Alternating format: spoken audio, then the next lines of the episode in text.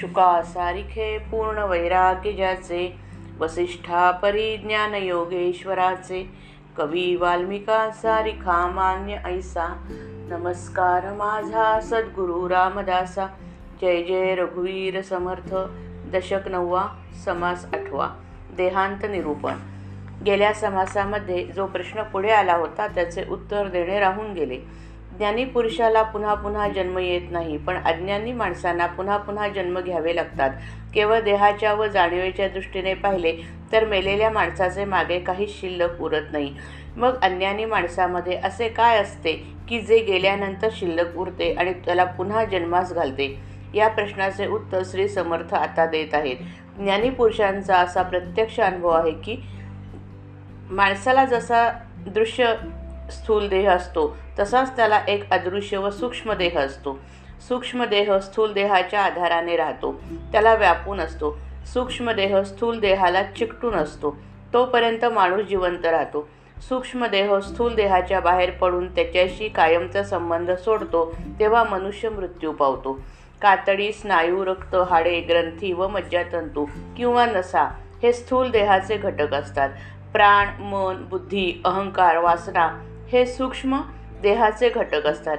या सगळ्या घटकांमध्ये वासना प्रधान घटक समजावा. सूक्ष्म देहाला वासनात्मक देह असे अत्यंत साधे अत्यंत सार्थ दुसरे नाव आहे. वासना वायुरूप असते. ती इंद्रियांना गोचर होत नाही पण ती जीवाला नवे नवे जन्म घ्यायला लावते.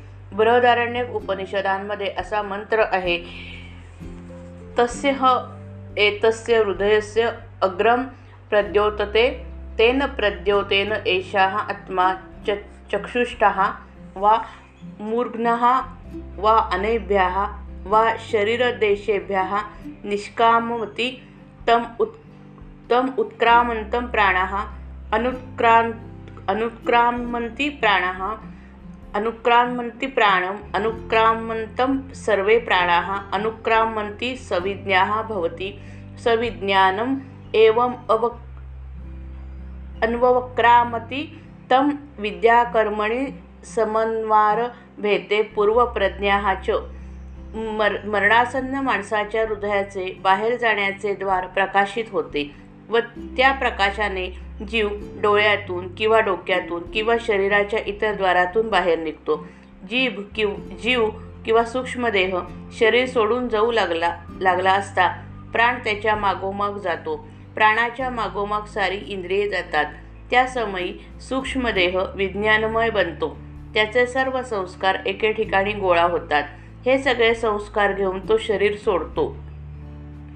आपले ज्ञान कर्म पूर्वप्रज्ञा सर्व बरोबर घेऊन तो निघून जातो. वासना जशी सात्विक राजसिक किंवा तामसिक असेल तसा तो पुढील जन्म घे येत तसा पुढील जन्म येतो. अभ्यासाने सत्वगुणाचा उत्कर्ष होऊन जीव वैराग्य संपन्न झाला की वासनाक्षय पावते आणि त्यास आत्मज्ञान प्राप्त होते. वासनाक्षय पावली की पुन्हा जन्म येत नाही. आत्मज्ञान न होता माणूस मेला तर त्याची वासना शिल्लक उरते अर्थात त्याला पुन्हा जन्म घेतल्याखेरीज गत्यंतर नसते.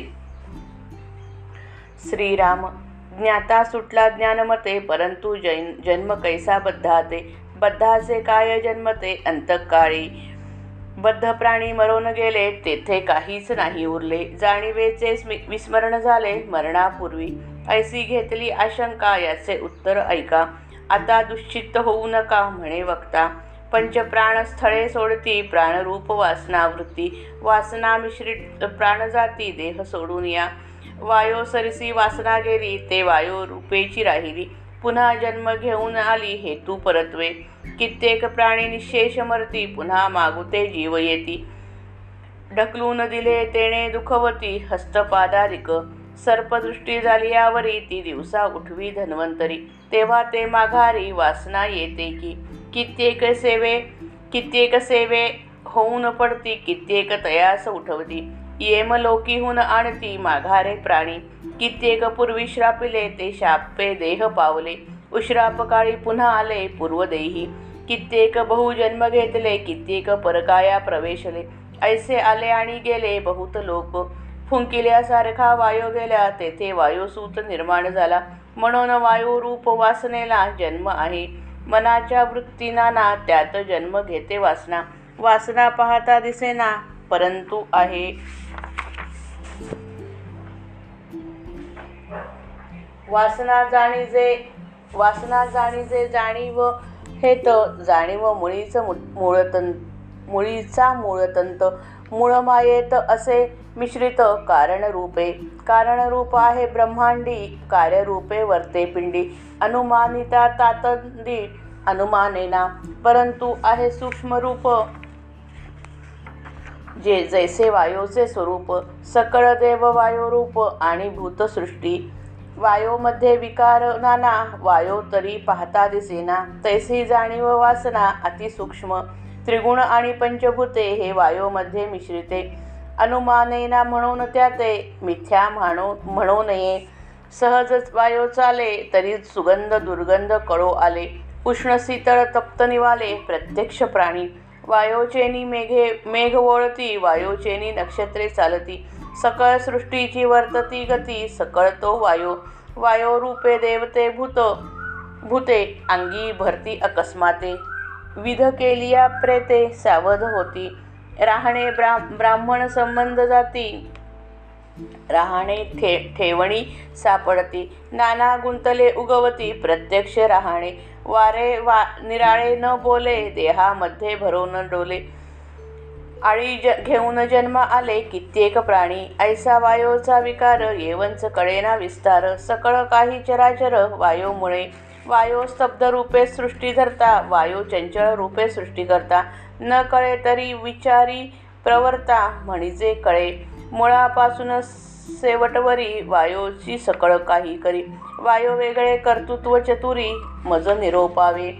जाणीव रूप मूळ माया जाणीव जाते आपल्या ठाया. गुप्त प्रकट होऊन या विश्वी वरते कोठे गुप्त कोठे प्रगटे? जैसे जीवन उफाळे आटे. मा पुढे मागुता वोग लोटे भूमंडळी. तैसा वायोमध्ये जाणीव प्रकार उमटे आटे निरंतर. कोठे विकारे कोठे समीर उगाच वाजे. वारा अंगावरून जाती तेणे हात हातपाये वाळती. वारा वाज वाजता करपती आली पिके. नाना रोगांची नाना वारी पीडा करीती पृथ्वीवरी. वीज कडाडी अंबरी वायोमुळे. वायो करता रागोद्धार कळे ओळखीचा निर्धार. दीप लागे मेघ पडे हा चमत्कार रागोद्धारी. वायो फुंकिता भुली पडती. वायो फुंकिता खाडके करपती. वायो करिता चालती नाना मंत्र.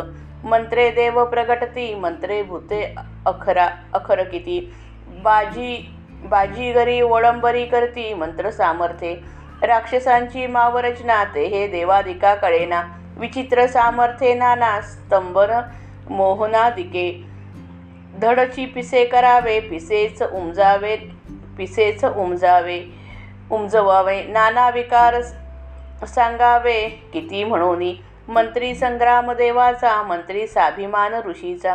महिमा समंत्र सामर्थ्याचा कोण जाणे. मंत्री पक्षी आटोपिती मूषके स्वापदे बांधती मंत्री महासर्प खळी खिळती आणि धनलाभ. आता असो हा प्रश्न झाला बद्धाचा जन्म प्रत्यय आला. मागील प्रश्न फिट फिटला श्रोत्याचा श्रोत्यांच्या संख्येचा अनुवाद करतात. ज्ञानी पुरुष आत्मज्ञानामुळे जन्म जन्माच्या तडाख्यातून सुटतो हे अगदी खरे. पण अज्ञानी माणसाला जन्म कसा येतो? बद्ध माणूस मेल्यानंतर त्याचे काय उरते व त्याला पुन्हा जन्मास पुन्हा जन्मास घालते. वरवर पाहिले तर बद्ध माणूस मेल्यानंतर त्याचे काहीच शिल्लक उरत नाही. मरणाच्या अगोदर त्याची जाणीवसुद्धा संपूर्ण नाहीशी होते. श्रोत्याने अशी शंका काढली त्या शंकेचे निरसन ऐकावे मनाला व्यग्रता येऊ देऊ नये. माणसाचा सूक्ष्म देह वासनारूप असतो. वासना वायुरूप असते. ती दिसत नाही पण असते. स्थूल देह सुटला तरी वासना जशीच्या तशीच शिल्लक उरते. ती पुन्हा पुन्हा जन्म घ्यायला लावते. ती जाणीवरूप असल्याने अगदी मूळ मायेपर्यंत पोचते. पाचही प्राण शरीरातील आपली स्थाने सोडतात. त्यावेळी वासना त्यांच्या मागोमाग जाते. कारण वासना प्राणरूप आहे. मृत्यूच्या वेळी वासना कालवलेला प्राणदेह सोडून जातो. प्राण वायुरूप असतो. वायूबरोबर वासना देह सोडते. ती वायुरूपच शिल्लक राहते.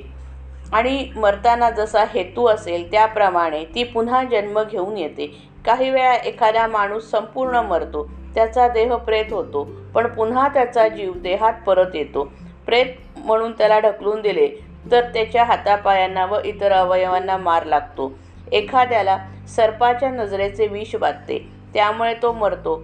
तीन दिवसानंतर मोठा मांत्रिक त्याचे विष उतरवून त्याला उठवतो. मरताना देहामधून बाहेर पडलेली वासना पुन्हा परत देहामध्ये येते म्हणूनच तो जिवंत होऊन उठतो.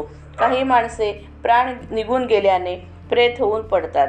त्यांना काही लोक जिवंत करतात. म्हणजे यमलोकाहून त्यांना परत घेऊन येतात. आपण ऐकतो की पूर्वी काही लोकांना शाप दिले. शापामुळे त्यांना नवीन देह घ्यावे लागले. पण उशापाच्या योगाने योग्य काळी ते पुन्हा पहिल्या देहात परत आले. काही लोकांनी पुष्कळ जन्म घेतले.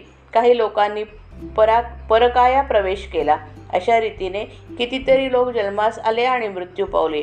मूळ वायू स्तब्ध असतो. फुंकले की त्यास गती मिळते. तो हालचाल करतो. वायू हालचाल करू लागला की प्राण निर्माण होतो. प्राण वासना रूप असतो आणि वासना जन्म घ्यायला लावते.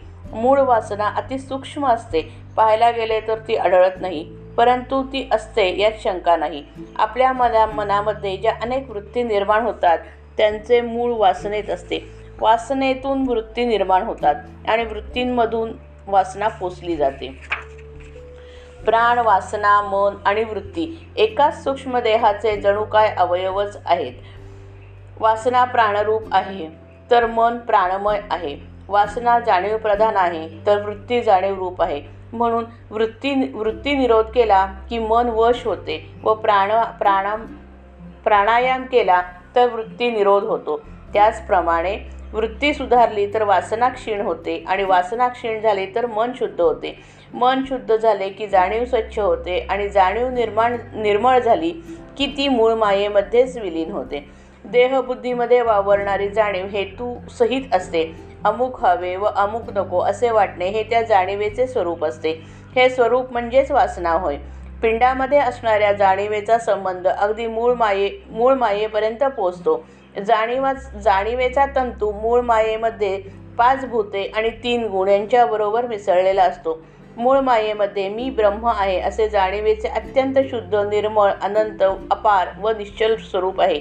त्या ज्ञानमय पुरुषा स्वरूपाला पुरुष ईश्वर किंवा शिव असे म्हणतात. पण त्याचबरोबर मूळ मायेमध्ये गुणमायेचे अधिष्ठान आहे. हे वायुरूप किंवा शक्तिरूप आहे. त्यास प्रकृती माया किंवा शक्ती असे म्हणतात. वायू आणि जाणीव प्रकृती आणि पुरुष शक्ती आणि शिव मिळून मूळ माया असते. ईश्वराचा जसा सत्यसंकल्प तशी जीवाची वासना समजावी. वासना प्राणरूप असते. प्राण वायुपुत्र म्हणून वायुरूप असतो. आणि मूळ मायेमध्ये वायू जाणीवसहित जाणीवेसहित असतो. अर्थात वासना जाणीवयुक्त असते. याच कारणाने जाणीवेचा धागा अगदी मूळ मायेपर्यंत पोचतो ब्रह्मांडामध्ये असणारी जाणीव रूप जाणीव कारणरूप आहे. पिंडामध्ये ती कार्यरूपाने वावरते. तिचे स्वरूप आकलन होण्यास वेळ लागतो. ते एकदम आकलन होत नाही. ईश्वराने विश्व निर्माण करण्याचा जो संकल्प केला तो बीजरूप असल्याने त्याला दृश्य घटनांचे मूळ कारण आहे. त्या संकल्पामध्ये जे जे गुप्त व सुप्त आहे ते ते सगळे दृश्य रूप घेऊन जगात प्रगट होते. म्हणून दृश्य घटना या कार्यरूप आहेत. त्या कारणरूप जाणीवेचे अथवा संकल्पाचे आकलन होण्यास आपली बुद्धी अत्यंत सूक्ष्म अभावी लागते. परंतु वासना आहे आणि वायू वायूसारखी सूक्ष्म आहे. सगळे देव देखील वायुरूप आहेत. पंचभूतात्मक सृष्टीचाच ते भाग आहेत. वायूमध्ये कितीतरी प्रकार होतात असे दिसू असे असून तो दिसत नाही. त्याचप्रमाणे जाणीवरूपी वासना अतिसूक्ष्म आहे. तिच्यामध्ये नाना प्रकारचे बदल होतात तरी पण ती दिसत नाही. तीन गुण आणि पाच भूते अशी ही आठ तत्वे वायूमध्ये मिसळलेली आहेत. त्यांची कल्पना येत नाही म्हणून ते तसे नाही असे मानू नये. वारा सहज व्हायला तर त्यामुळे सुगंध व दुर्गंध कळून येतो. गरम पदार्थ थंड होतात आणि उष्णतेने तापलेले प्राणी निव प्राणी निवतात थंड होतात. असा प्रत्यक्ष अनुभव येतो. वायूने ढग हालचाल करतात व वर्षाव करतात. वायूने नक्षत्रे फिरतात. विश्वामध्ये सगळीकडे वायूमुळे गती मिळते. अशा रीतीने विश्वामध्ये वायू सगळे कार्य करतो. भूते व दैवते किंवा हलक्या देवता वायुरूप असतात. त्या एकाएकी अंगात संचारतात. मंत्रतंत्रांचे काही प्रकार केल्याने प्रेते सुद्धा जिवंत होतात. राहणे म्हणजे मंत्र वापरून अंगात देवतेचा संचार करणे. अशा तऱ्हेच्या संचाराने ब्रह्मसंबंधाला काढून लावतात. जमिनीत पुरून ठेवलेले धन सापडवून देतात किंवा आणि अनेक प्रकारच्या संकटात अडकलेल्या लोकांना त्यातून पार पाडतात. अंगात संचारणारे वारे देहा वाचून बोलू शकत नाही. कोणत्या तरी देहात संचार करून ते प्रकट होते. अशा तऱ्हेची वासना घेऊन कित्येक जीव जन्मास येतात. वायूचे हे वायूचे असे हे प्रकार आहेत. सांगण्याचे तात्पर्य असे की वायूचा विस्तार करणे फार कठीण आहे. सगळे चराचर विश्वामधील सर्व व्यवहार वायू वायूमुळे चालतात. वायूचे जे स्थिर रूप आहे ते विश्वधारणा करते व टिकवते. वायूचे जे गतिमान रूप आहे ते विश्व निर्माण करते. माझे म्हणणे कळत नसेल तर खोल विचार करावा म्हणजे मग ते कळेल. विश्वाच्या आरंभापासून आ अखेरपर्यंत सगळे काही वायू घडवून आणतो. येथे वायूशिवाय आणखी कोणाचे कर्तृत्व आहे ते शहाण्या माणसाने मला दाखवून द्यावे. श्री समर्थ वायू शब्द शक्ती या अर्थाने वापरतात. हे आपण ध्यानात ठेवावे. विश्वाच्या व्यवहारात जिकडे तिकडे शक्तीचा खेळ चालला आहे. शक्ती अनंत आहे तिची दोन रूपे आहेत एक स्थिर रूप व दुसरे गतिमान रूप. पहिल्या रूपाने ती साऱ्या विश्वाला अनंत काळ टिकवून धरते तर दुसऱ्या रूपाने ती विश्वाला निर्माण करून त्यामध्ये अनंत घडामोडी घडवून आणते. पण शक्ती आंधळी नाही. ती जाणीव संपन्न आहे. किंबहुना मूळ माया जाणीव रूपच आहे. ही जाणीव अत्यंत शांत स्थिर ज्ञानमय अनंत आनंदरूप असते. तिचे वर्णन आता ऐकावे. मूळ माया जाणीव रूप आहे. स्वस्वरूप हे जाणीवेचे खरे मूळ ठिकाण असून तेथे ती सहज जाते. स्वरूपी लीन असणारी जाणीव स्तब्ध असते. विश्वामध्ये ती गतिमान होऊन कर्तृत्व गाजवते. कोठे प्रकटपणे तर कोठे अप्रकटपणे तिचे कार्य चालू असते. ज्याप्रमाणे पाणी जमिनीतून कधी उफाळून वर येते कधी आटून जाते. आटल्यानंतर काही दिवसांनी पुन्हा तो प्रवाह जमिनीवर जोराने वाहू लागतो. त्याचप्रमाणे जाणीव कोठे गुप्त असते तर कोठे प्रकटपणे दिसते तर कोठे प्रकट असलेली गुप्त होते. वायूमध्ये असणाऱ्या जाणीवेचा प्रकार असाच आहे. कोठे ती प्रकटपणे दिसते तर कोठे ती गुप्त होते. कोठे तिच्यामध्ये बदल घडलेला दिसतो तर कोठे वायू नुसताच कार्य करतो. वारे अंगावरून गेल्याने हातपाय सुकतात. वारा वाहिल्याने कित्येक वेळा चांगली भरात आलेली पिके करपून जातात. अनेक प्रकारच्या वाऱ्यांनी अनेक प्रकारचे रोग होतात. पृथ्वीवरच्या लोकांना त्यांच्यापासून पीडा होते. वायूमुळे आकाशामध्ये वीज कडाडते. वायूमध्ये गायनातील राग गाता येतात. श्रोत्यांना वायूमुळेच राग निश्चितपणे कळतो. दीपरागाने दिवे लागणे आणि मेघमल्लाल रागाने पाऊस पडणे हे रागांचे चमत्कार वायूमुळेच घडतात. वायू फुंकल्याने माणसांना भुरळ पडते. वायू फुंकल्याने अंगावरील गळवे कोरडी पडतात. वायूमुळेच अनेक प्रकारचे मंत्र निर्माण करतात.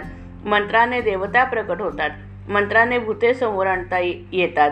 एक वस्तू बदलून तिची दुसरी करणे निरनिराळे रूपे घेऊन लोकांना चकित करणे अशा जादूच्या करामती मंत्रसामर्थ्याने करता येतात. देवांना देवादिकांना देखील न कळणारी राक्षसांची मायामय रचना मंत्राच्या सामर्थ्याने करता येते. एखाद्याला एकाच जागी खिळून टाकणे किंवा त्याला भुरळ पाडणे माणसाला संपूर्णपणे वश करून घेणे अशा प्रकारची विचित्र सामर्थ्ये मंत्राच्या ठिकाणी असतात. चांगल्या धड व नीट माणसाला वेडे करावे आणि वेड्या माणसाला धड व नीट करावे असे हे वायूचे अनेक विकार आहेत. ते सांगावे तेवढे कमीच पडतील. मंत्राच्या सामर्थ्याने देवांच्या लढाया चालतात. ऋषींचा दरारा त्यांच्या मंत्रसामर्थ्यावर अवलंबून असतो. मंत्रसामर्थ्याचा महिमा कोणासही संपूर्ण सांगता येत नाही. मंत्रांनी पक्षी ताब्यात ठेवता येतात. उंदीर व जनावरे बांधून ठेवता येतात. मंत्राने मोठे सर्प एका जागी खिळून ठेवता येतात. मंत्राने धनलाभ करून घेता येतो. आता हा विषय पुरे. श्रोत्याला त्या श्रोत्याच्या प्रश्नाला उत्तर दिले. बुद्धाला जन्म कसा येतो? या श्रोत्याच्या प्रश्नाला उत्तर मिळाले. जय जय रघुवीर समर्थ.